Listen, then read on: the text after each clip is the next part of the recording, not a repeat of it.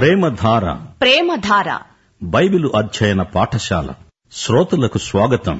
కీర్తనల గ్రంథం భక్తి భావ ప్రబోధం, కీర్తనల గ్రంథం భక్తి భావ ప్రబోధం.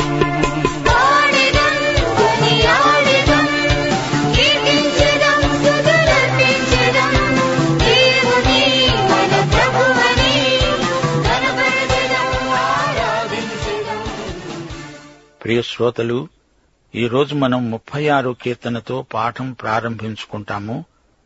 ఈ లోకంలో దుర్మార్గుల తరహా ఎలాంటిదో ఈ కీర్తన వివరిస్తుంది. ప్రధాన గాయకునికి యెహోవా సేవకుడైన దావీదు కీర్తన.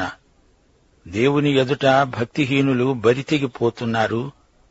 దేవుని యొక్క ప్రేమ వాత్సల్యము చాలా గొప్పది.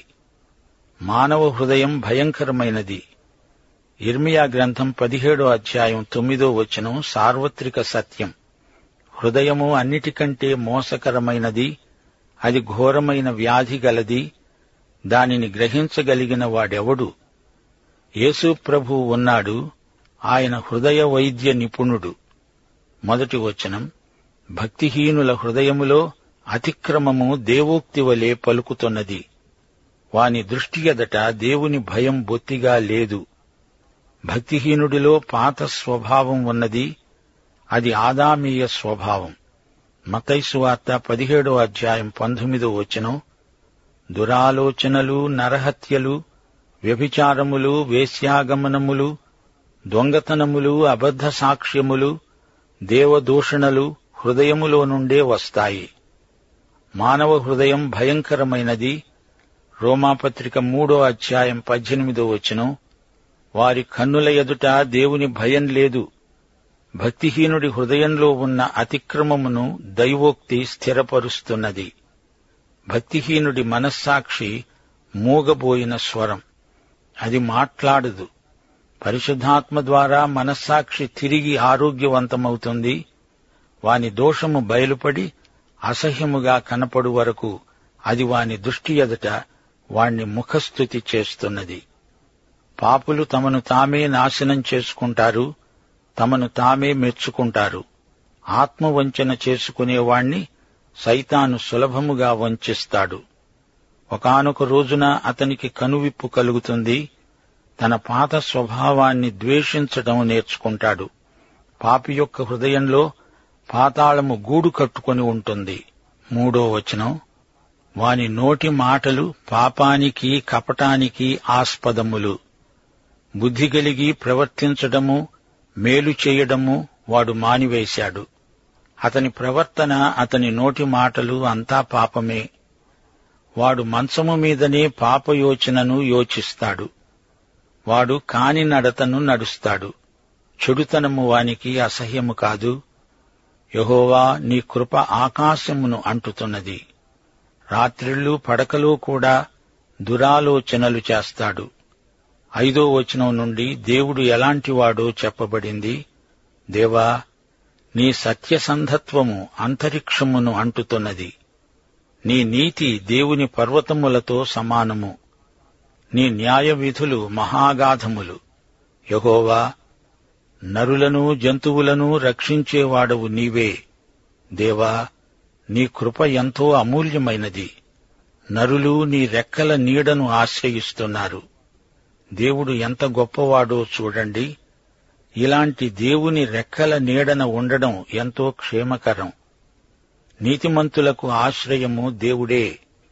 యెహోవా రెక్కల నీడను విశ్రమించేవారు ధన్యులు. నిర్గమకాండం 19:4 దేవుడన్నాడు, మిమ్మును గద్దరెక్కల మీద మోసి నా వద్దకు మిమ్మును చేర్చుకున్నాను. ఆయన రెక్కల నీడలో క్షేమమున్నది, భద్రత ఉన్నది, విశ్రాంతి ఉన్నది, శాంతి ఉన్నది, ప్రేమ ఉన్నది, వాత్సల్యమున్నది. మత్తయి శుభవార్త 23:37 ప్రభు అన్నాడు, యెరూషలేమా, యెరూషలేమా, ప్రవక్తలను చంపుతూ నీ వద్దకు పంపబడిన వారిని రాళ్లతో కొట్టుతూ ఉండేదానా? కోడి తన పిల్లలను రెక్కల క్రింద ఎలాగూ చేర్చుకుంటుందో అలాగే నేను నీ పిల్లలను ఎన్నో మారులు చేర్చుకోవాలని చూచాను గాని మీరు ఒప్పుకోలేదు. ఇంత గొప్ప దేవుణ్ణి తిరస్కరించి మానవుడు మనగలడా? 11-12 వచనాలు. దేవా, గర్విష్ఠుల పాదాన్ని నా మీదికి రానియ్యకు, భక్తిహీనుల చేతిని నన్ను పారదోలనియ్యకు. అరుగో, పాపము చేసేవారు అక్కడ పడి ఉన్నారు, లేవలేకుండా వారు పడద్రోయబడి ఉన్నారు. దుష్టుల చేతిలో పడకుండా తనను దేవుడే కాపాడాలని దావీదు ప్రార్థిస్తున్నాడు. ఇదే ప్రార్థన ప్రతి విశ్వాసి చెయ్యాలి. మనము నివసించే ఈ లోకం దౌర్జన్యంతో, పాపంతో నిండి ఉన్నది. దేవా, నన్ను దుష్టుల చేతిలో పడనియ్యకు, కాపాడు. ఇప్పుడు మనం 37 కీర్తనలోకి వస్తున్నాము. ఇది దావీదు కీర్తన. నీతిమంతులకు యెహోవాయే సంరక్షకుడు, భక్తిహీనులు గతించిపోతారు, నశించిపోతారు. ఇదే ఈ కీర్తనలోని సందేశం. ఇది దావీదు అనుభవం, ఇశ్రాయేలు జాతిని గురించిన ప్రవచనం. 37 కీర్తనలో 40 వచనాలున్నాయి. హీబ్రూ భాషలోని అక్షర క్రమంలో ఈ కీర్తనలోని చరణాలు ఆరంభమవుతాయి. అలెఫ్, బేత్, గీమెల్ అనే క్రమంలో ప్రతి చరణము రాయబడింది. 1-2 వచనాలు. చెడ్డవారిని చూచి నీవు వ్యసనపడకు, దుష్కార్యములు చేసేవారిని చూచి మత్సరపడకు. వారు గడ్డివలనే త్వరగా ఎండిపోతారు, పచ్చని కూరవలనే వాడిపోతారు. 73 కీర్తనలో కూడా దావీదు ఇవే తలంపులు వ్యక్తం చేశాడు. భక్తిహీనులు ఎందుకు వర్ధిల్లుతున్నారు? పాత నిబంధనలో దేవుడు తన ప్రజలకు ఇహపరములలో ఆశీర్వాదాలు వాగ్దానం చేశాడు. కాని కొత్త నిబంధనలో పరలోక ఆశీర్వాదాలన్నీ వాగ్దానం చేశాడు. పాత నిబంధనలోని జాతీయ ఆశీర్వాదాలు యూదులకు దేవుడు వాగ్దానం చేశాడు. అందుకే దావీదు ఈ ప్రార్థన చేస్తున్నాడు. దుర్మార్గులను దేవుడు ఎందుకు ఆశీర్వదిస్తాడని కొందరు ప్రశ్నిస్తారు. చూడండి, దుర్మార్గులకు శాశ్వతత్వం లేదు. వారు, వారి ఐశ్వర్యము అంతా త్రుటిలో గతించిపోతుంది. 3 వచనం. యెహోవాయందు నమ్మిక ఉంచి మేలు చెయ్యి, దేశమందు నివసించి సత్యముననుసరించు. దుర్మార్గుల సంగతి నీకెందుకు, నాయందు విశ్వసించు, నీతిగా జీవించు అంటున్నాడు దేవుడు. 4 వచనం.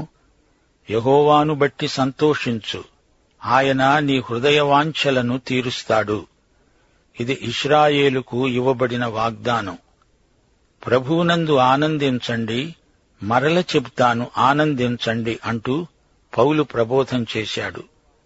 నీ మార్గాన్ని యెహోవాకు అప్పగించు, నీవు ఆయనను నమ్ముకో, ఆయన నీ కార్యము నెరవేరుస్తాడు. ప్రభువుకు నిన్ను నీవు అప్పగించుకుంటే నీవు సనగవు, సందేహపడవు. దేవుడు నిన్ను శిక్షించాలని, నీలో తప్పులు పట్టుకోవాలని చూచే దేవుడు కాడు. ఆయన నీ స్నేహితుడు, నీ శ్రేయోభిలాషి, నిన్ను ప్రేమిస్తున్నాడు. నిన్ను నీవు ఆయనకు సమర్పించుకో. 7 వచనం. యెహోవా ఎదుట మౌనముగా ఉండి ఆయన కొరకు కనిపెట్టుకో. తన మార్గమున వర్ధిల్లే వానిని చూచి వ్యసనపడవద్దు. ప్రభువునందు కనిపెట్టుకోవడం మంచి అభ్యాసం. దుర్మార్గుల అభివృద్ధిని చూచి అసూయపడాల్సిన అవసరం లేదు. వారి అంతం భయంకరం. కోపము మాను, ఆగ్రహము విడిచిపెట్టు, వ్యసనపడకు, అది కీడుకే కారణం. పాపముతో రాజీ పడకు, నీవు దేవుని బిడ్డవు గనుక నీకు ఆత్మ నిగ్రహం అవసరం. కీడు చేసేవారు నిర్మూలమవుతారు. యెహోవా కొరకు కనిపెట్టుకునేవారు దేశాన్ని స్వతంత్రించుకుంటారు. దుర్మార్గులు నశిస్తారు, నీతిమంతులు పరిపాలిస్తారు. 11 వచనం. దీనులు భూమిని స్వతంత్రించుకుంటారు, బహుక్షేమము కలిగి సుఖిస్తారు. సాత్వికులు ధన్యులు, వారు భూలోకమును స్వతంత్రించుకుంటారు. ఇశ్రాయేలు జాతికి మహోజ్వలమైన భవిష్యత్తు వాగ్దానం చేయబడింది. మనకైతే పరలోకం వాగ్దానం చేయబడింది. 14వ వచనం, దీనులను దరిద్రులను పడద్రోయడానికి, యథార్థముగా ప్రవర్తించే వారిని చంపడానికి భక్తిహీనులు కత్తిదూసి ఉన్నారు. విల్లు ఎక్కుపెట్టి ఉన్నారు. కత్తిపట్టినవాడు కత్తితోనే నాశనమవుతాడు. 16వ వచనం, నీతిమంతునికి కలిగినది కొంచెమైనా బహుమంది భక్తిహీనులకున్న ధన సమృద్ధి కంటే శ్రేష్టం. ఇది అక్షరాల నిజం. నీతిమంతునికి సంతుష్టి సహితమైన దైవభక్తి లాభసాధనమే. 20వ వచనం, భక్తిహీనులు నశించిపోతారు. యెహోవా విరోధులు మేతభూముల సొగసును పోలి ఉంటారు. ఎవరిని ఎలా చూడాలో, నిత్యత్వంలో ఎవరిని ఎక్కడ ఉంచాలో దేవునికి తెలుసు. 23వ వచనం, ఒకని నడత యెహోవా చేతనే స్థిరపరచబడుతుంది. వాని ప్రవర్తన చూచి ఆయన ఆనందిస్తాడు. భక్తుల పాదాలు రాతి పునాదిపై నిలుస్తాయి. ఆ రాయి బండ క్రీస్తే. సోదరుడా, సోదరి, దేవుడు నీ ప్రవర్తన చూచి ఆనందిస్తున్నాడా? దేవుడు యోబు విషయం ఆనందించాడు. దేవుడు తన కుమారుడైన క్రీస్తును గురించి, ఇడుగో నా ప్రియ కుమారుడు, ఈయన యందు నేను ఆనందిస్తున్నాను అన్నాడు. అలాగే క్రీస్తును కలిగిన వారి యందు కూడా దేవుడు ఆనందిస్తాడు. 29వ వచనం, నీతిమంతులు భూమిని స్వతంత్రించుకుంటారు.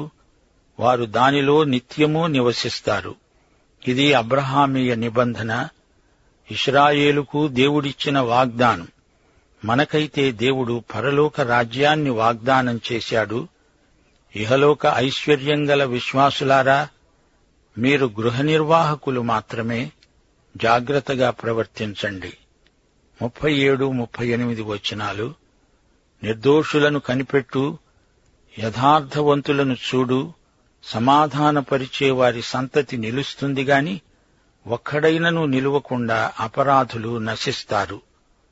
భక్తిహీనుల సంతతి నిర్మూలమవుతుంది. దేవుని యందు విశ్వాసముంచి ఆయన రక్షణ యందు స్థిరముగా ఉన్నవారు యథార్థపరులు. అలాంటి వారికి శాంతి, సమాధానం. క్రీస్తు లేని మానవతకు మనుగడ లేదు. అతిక్రమకారులు నశిస్తారు. ఇది దేవుని నియమం. ఈ నియమం ఎన్నటికీ మారదు. ఇప్పుడు మనం 38వ కీర్తనలోకి వస్తున్నాము. ఈ కీర్తన జ్ఞాపకార్థమైనది. ఇది దావీదు కీర్తన. శ్రమచేత పశ్చాత్తాపం చెందిన వాని కీర్తన. శరీరము రోగగ్రస్తమైనప్పుడు ఒక రోగిగా దావీదు ఈ ప్రార్థన చేస్తున్నాడు. అది ఎటువంటి రోగమో చెప్పబడలేదు గాని దేవుని వద్ద స్వస్థత కొరకై మనవి చేసుకుంటున్నాడు. 1వ వచనం, యెహోవా కోపోద్రేకం చేత నన్ను గద్దించకు, నీ ఉగ్రత చేత నన్ను శిక్షించకు. నా మీద కోపగించకు, నన్ను శిక్షించకు. నీ బాణములు నాలో గట్టిగా నాటి ఉన్నాయి. నీ చెయ్యి నా మీద భారముగా ఉన్నది. నీ కోపాగ్ని వలన ఆరోగ్యము నా శరీరమును విడిచిపోయింది. నా పాపమును బట్టి నా ఎముకలలో స్వస్థత లేదు. నా దోషములు నా తలమీదుగా పొర్లిపోయినవి. నేను మొయ్యలేని బరువు వలె అవి నా మీద మోపబడి ఉన్నాయి. పాపభారం రానురాను ఎక్కువవుతోంది. దాన్ని యేసు ప్రభువుకు అప్పగించాలి. 5 నుండి 8వ వచనం వరకు, నా మూర్ఘత వలన కలిగిన నా గాయములు దుర్వాసన గలవై స్రవిస్తున్నాయి. నేను శ్రమచేత మిక్కిలి కుంగి ఉన్నాను. దినమెల్లా దుఃఖాక్రాంతుడనై సంచరిస్తున్నాను. నా నడుము తాపముతో నిండి ఉన్నది. నా శరీరములో ఆరోగ్యము లేదు. నేను సొమ్మసిల్లి బహుగా నలిగి ఉన్నాను. నా మనోవేదనను బట్టి కేకలు వేస్తున్నాను. శరీర అనారోగ్యానికి ఫలితంగా మానసిక ఆందోళన మొదలైంది. ఈ కీర్తనలో పాపం వ్యాధిగా పరిణమించింది అని చెప్పబడింది. యేసుక్రీస్తు శిలువ మీద ఉన్నప్పుడు మొదటి 3 గంటలు మానవుడు చేయగలిగినంత కీడు చేశాడు. చివరి 3 గంటలు దేవుడు చేయవలసినంత మేలు చేశాడు.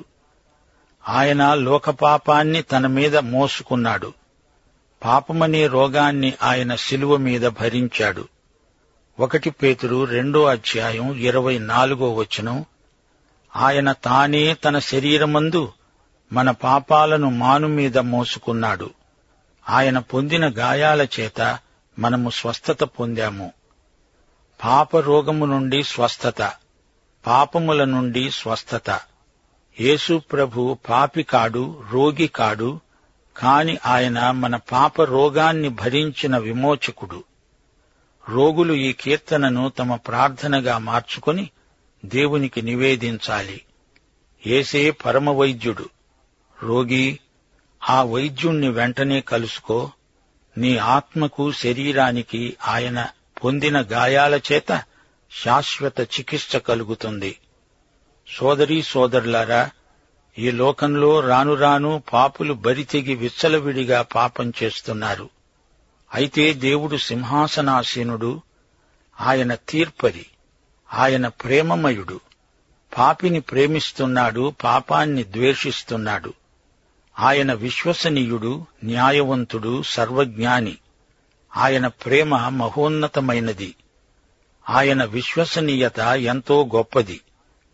ఆయన న్యాయము స్థిరమైనది. దేవుని తీర్పులు న్యాయసమ్మతమైనవి.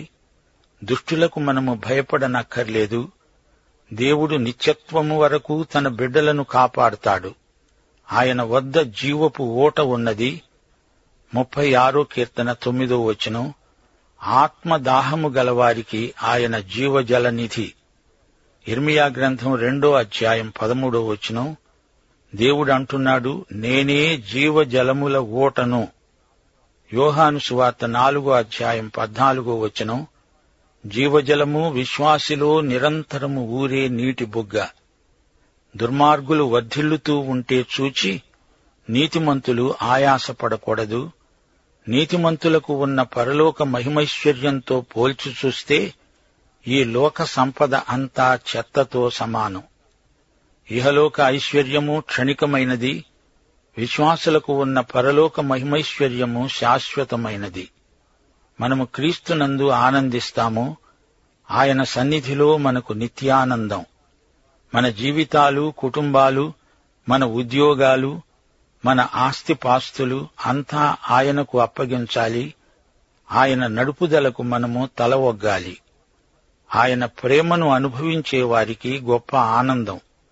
మనకు శ్రేష్టమైనది ఏదో అది ఆయన మన పట్ల జరిగిస్తాడు.